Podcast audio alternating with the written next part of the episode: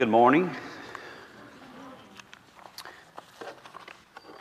Do something different today. I don't know how often you all use PowerPoint, but we're not going to be using it today, so. Thank you. You're welcome.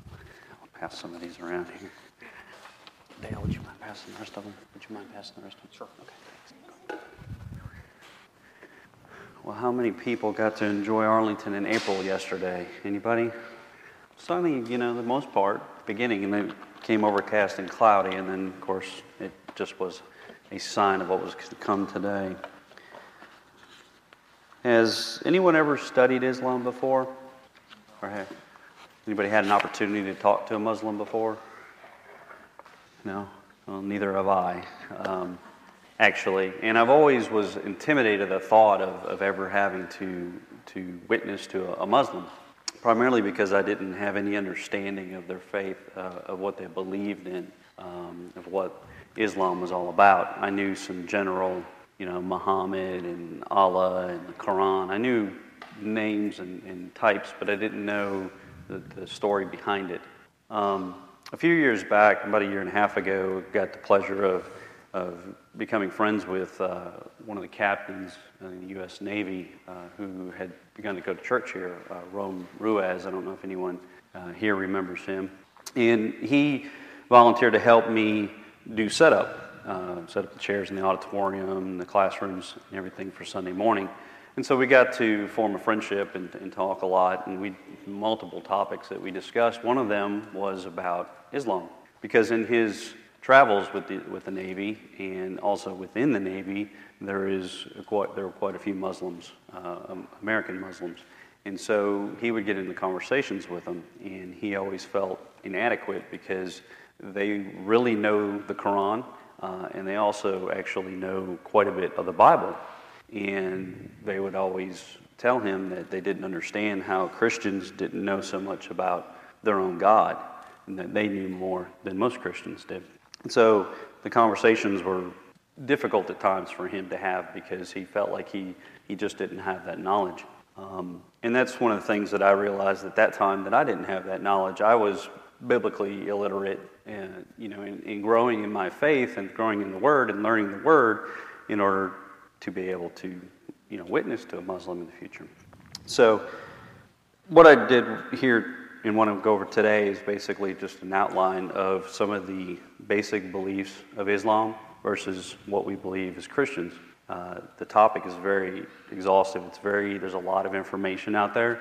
Um, we probably could do a month-long teaching on it and uh, still not be able to touch on all the of what you know Islam and what Muslims believe. But some of the more interesting points um, I have right here uh, on your handout, and you can see that um, in Islam, God is called Allah. The Quran is eternal and is the final message to humankind. Uh, they believe Jesus was a prophet, but not God, and their salvation is not guaranteed. So, those will be some of the things that we'll go into here shortly. Uh, with Christianity, uh, we believe that God, you know, God is called Yahweh, uh, and He's made up of the Trinity, the Father, Son, and the Holy Spirit. The Bible, we believe, is the infallible Word of God, and Jesus was a Son of God. He was both man and God, and salvation is guaranteed for us as believers in Christ. So, the first item is the Godhead, and what do Muslims believe about God? Well, the Muslim faith is mono, monotheistic, just as Christianity is. Um, they believe that their God is Allah, and there's no other like Him. Um, they believe, uh, as we're going down, this would be point one on your Muslims believe, uh, is that their God is called Allah. Second point is that Muslims believe that Christians worship three gods. They believe that we worship God the Father, God the Son, and God the Holy Spirit. They don't, they're taught that we don't separate, or we don't believe that, they don't believe in the Trinity, okay?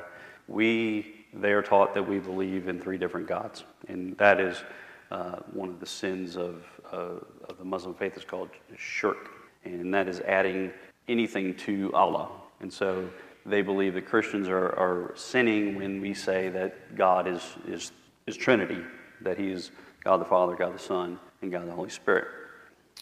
The third point is Allah is transcendent. And the only way to know Allah is by His laws. There's no personal relationship in the Islam faith. They cannot know God. They only know God through what the Quran has revealed to them, through, uh, through the Prophet Muhammad. Um, so the idea of, of having a personal relationship that the Christians claim is, is just not possible in their viewpoint. So, what do the Christians believe? Well, we believe in the Trinity. God is the Trinity, right? in Romans 5 5 through 6, it says, God's love has been poured into our hearts through the Holy Spirit who has been given to us. For while we were still weak, at the right time, Christ died for the ungodly. So, in those two verses right there, it says God's love through the Holy Spirit, and at the right time, Christ died for us. So, the three persons of the Trinity are right there in that scripture.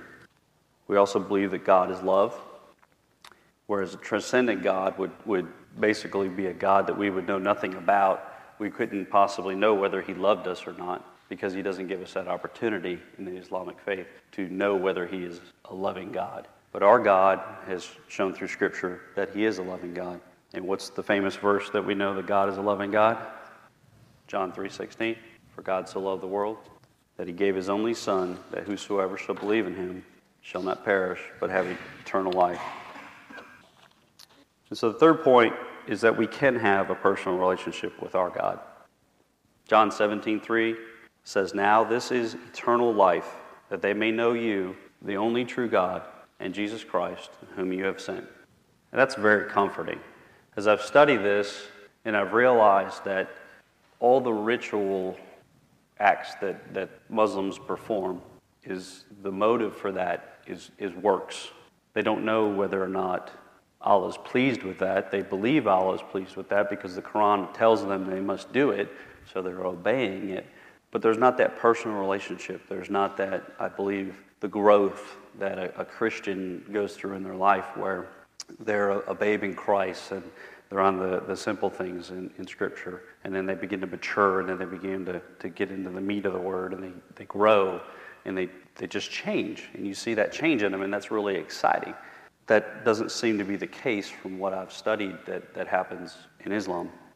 So the next topic is the holy books. What do Muslims believe about the holy books? Well, before I get into the points, one of the things that I found was really interesting was that Muslims actually believe the Old Testament, they believe the New Testament, and they believe the Quran. I was like, really? Well, that's really strange. But what they believe about them is what's key. They believe that they were, were given through the prophets by God. Moses, for example, David, King David was a prophet in their opinion and Jesus was a prophet. So all of them, God gave them his word. But Muhammad was the last prophet. And because Muhammad was the last prophet, it's the final word from God, and therefore it's the best. It overrides the others. And they also believe that the Bible, which the New Testament in particular, is it was changed. That Christians changed it, they got it all wrong. Because the Quran itself speaks about believing in, in the book. The book is the Bible, as it refers to it. And it says that it, it's basically without error.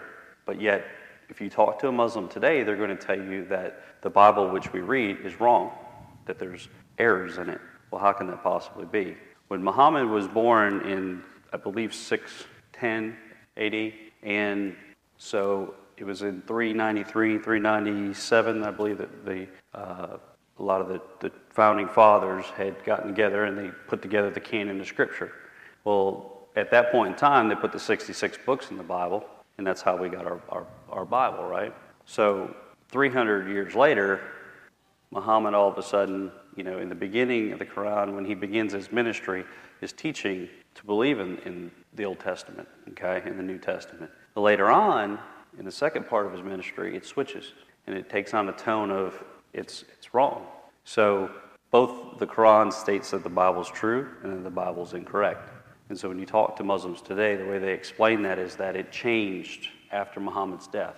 Well, if it changed after Muhammad's death, the one thing that would have to be explained is how all the translations that existed at the time prior to Muhammad's birth and then after his death had to be gathered up and you would have to change them all, right?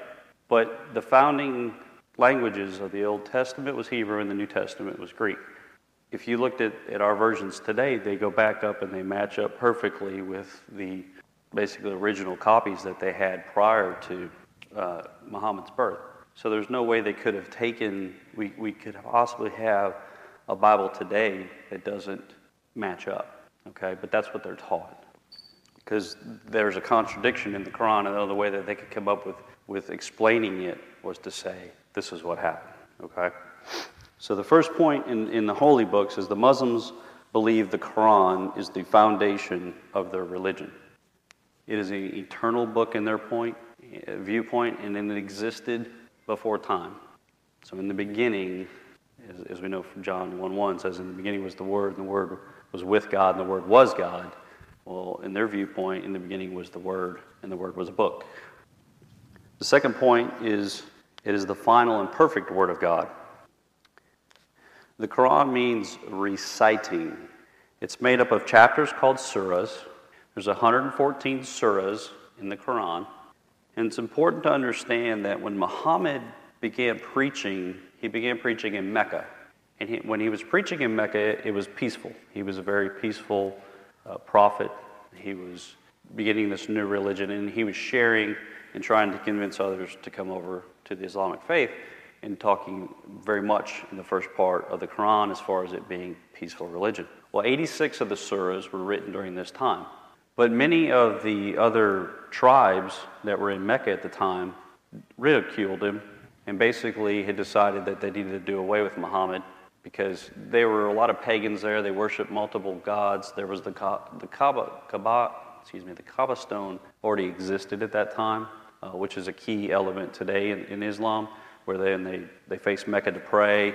When they go there uh, for their uh, yearly, when they go to their, um, sorry, I forgot pilgrimage, thank you. And they go on their pilgrimage there to go there, and they actually march around this Kaaba stone seven times. And it's there in the center, it's, it's a big pillar. And so the tribe leaders decided they were going to assassinate Muhammad. Well, he caught wind of it, and basically he fled, went 270 miles north to Medina. Well, while he was in Medina, things were going a little bit better. There was a pretty good population of Jews and Christians there, and so he began to uh, share his faith with them.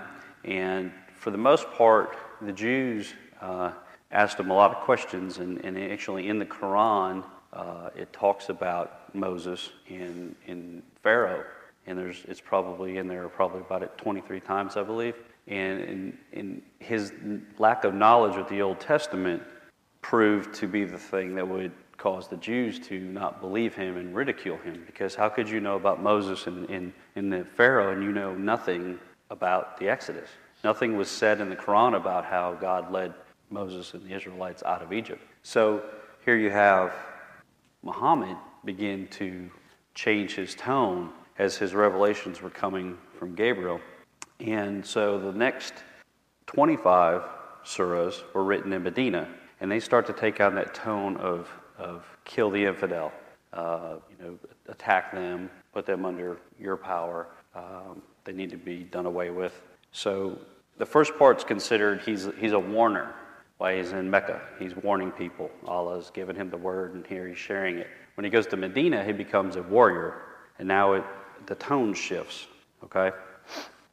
So, point three is how the basically Muslims believe that um, the Quran was given to Muhammad over 23 years by the angel Gabriel. I won't go too much more into the history of Muhammad, and actually, I will tell you that he started uh, the Islamic faith when he was uh, approximately 40 years old, was when he had the first revelation given to him by Gabriel. He went through a period where he was really bothered by it. He was scared. He didn't understand. He thought something was wrong with him. He almost committed suicide. And then through events with his wife and some, some other people, he ended up not doing that. And then you know, the rest has become history. The fourth point is that the Quran is inspired by Allah. Surah 1037 says, This Quran is not such as can be produced by anyone other than God. So they firmly believe that the Quran is from God and it's to be the final word because Muhammad is the final prophet and that uh, all the other prophets in the past got some of it right, but they got some of it wrong. All right, so what do we believe? We believe in the eternal living word of God. John 1 1, in the beginning was the Word, the Word was with God, and the Word was God. The second point is that we believe that the Word was inspired by God. 2 Timothy 3:16 says all scripture is breathed out by God. Also 2 Peter 1:21 says for no prophecy was ever produced by the will of man, but men spoke from God as they were carried along by the Holy Spirit. And the third point is Christians, we believe in the fallibility of God, which again um, goes back to who God is and who we believe He is, and that He would, is all powerful and all knowing. And since He inspired this word and it's eternal and living, we can definitely believe that it is correct. So, what do Muslims believe about Jesus? Well, in the Quran, Jesus' name is Isa, I S A. And the first thing that they believe is that Jesus was a prophet, but not the Son of God. They do not believe in the Jesus of the Bible um, completely. They believe in some truths, but not all. Surah 4 171 says, O people of the book, commit no excuses in your religion, or say of Allah aught but the truth. The Messiah, Jesus, son of Mary, was no more than a messenger of Allah and His word. They do believe, of one of the things that they do believe about Jesus, is they do believe that He was born of Mary uh, they believe basically in the virgin birth, but they don't believe that he was God. Basically, the reason they don't believe that he was God is that if you go back to the that sin I was talking about, shirk, adding anything to Allah, that in order for Allah to have a son would mean that basically, in their viewpoint, that, that they think that we believe that God came down and had sexual relations with Mary, and therefore Jesus was born. That's what they're taught, that's what they believe, and yet I just read the Quran chapter where it says, what? Messiah, Jesus, son of Mary. And they believe in the virgin birth, which was in Surah 347. So it doesn't make sense that they would think that there's physical relations when they believe in the virgin birth. So there's another contradiction. They don't believe, point two, and Muslims believe under Jesus, is Jesus was not crucified, nor did he die. So Jesus wasn't crucified and he didn't die. So you ask them, well, what happened to him? There was a switch. Maybe Judas was the one that got crucified. They don't know. But in all the other major religions in the world, Buddhism, Hinduism, and, and historically, it is fact and proven and mostly believed by the entire world, except the Islamic faith, that Jesus existed and that Jesus, the man, did die on the cross. But yet, Islam doesn't believe that. They believe he didn't die at all, that God actually took him up to heaven. And he is coming again, but he'll be alive when he comes. And then he'll die. He'll reign for 40 years and then he'll die. And point three under the Muslims believe in Jesus is Jesus was not a savior. In the Muslim faith, nobody can, can possibly bear the burdens of others when it comes to the sin. Um, says Surah 39 7 No bearer of burdens can bear the burdens of another. And therefore, as we get into the next part, the sin part, I'll explain a little bit more why they think that Jesus couldn't have been the Savior. So, Christians, what do we believe? We believe Jesus is God. 1 Timothy 3:16, he was God manifest in the flesh. Colossians 2:9, for in him dwells all the fullness of the Godhead bodily. In 2 Corinthians 5.19, God was in Christ. Isn't it weird that they'll say that they believe in the New, but yet they'll kind of pick at your saying, Mhm. kind of, we'll say that we believe in the New Testament, but we're going to choose what we think it, it states correctly and where we think it's off, Mm-hmm. instead of just saying, no, we don't believe in it. Yeah, they, they, they pick and choose what, what fits what they believe. Um, just like the story about the Quran and the, that the Bible had to have been changed later on. It's their way of, of, of avoiding that contradiction that's there. So, sin and salvation, and this is probably the most important part, and we'll kind of breeze through this because we've got a few minutes left. But what do Muslims believe about sin and salvation? The first point is there's no original sin. Adam never sinned. Adam and Eve existed. So, when you're asked a Muslim, did Adam sin? The answer would be no, he made a mistake. And that's why God that's why God cast him down. The reason they have to say Adam made a mistake is because they don't believe that you were born with a sinful nature. They believe everyone is born without sin and that everybody learns to sin through parents, through society. So there's a shift of blame, right? It's not necessarily our fault that we're sinners, it's our parents' fault, it's our society's fault. So he makes a mistake. There was no Garden of Eden. Adam and Eve were actually cast down from paradise. Paradise is their heaven. Point two is salvation is by works. Salvation is by works.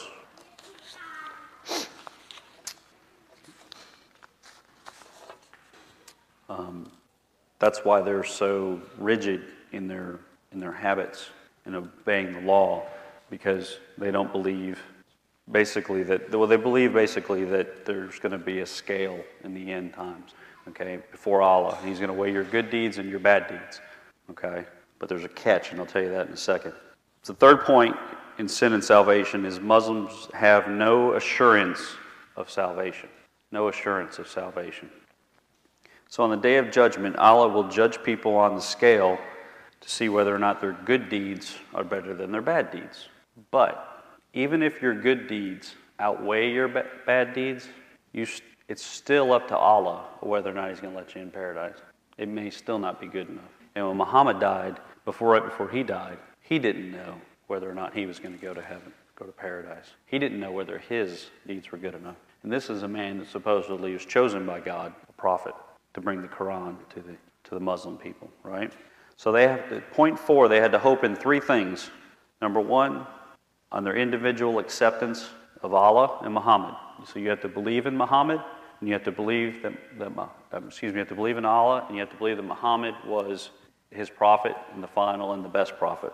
Point two is good works in obedience to Allah's laws. So you have to do good things and you have to be obedient to the laws.